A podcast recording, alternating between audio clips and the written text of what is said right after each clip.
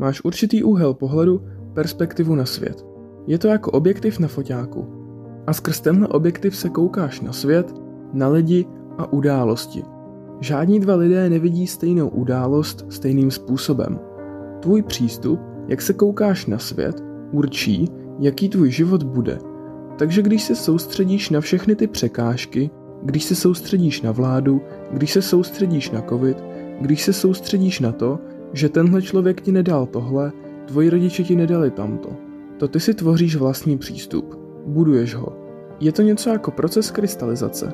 Jak jsou přidávány nové krystalky, ten krystal se zvětšuje a zvětšuje, takže vykrystalizuješ tento negativní obraný postoj k životu a to určí, jaký tvůj život bude.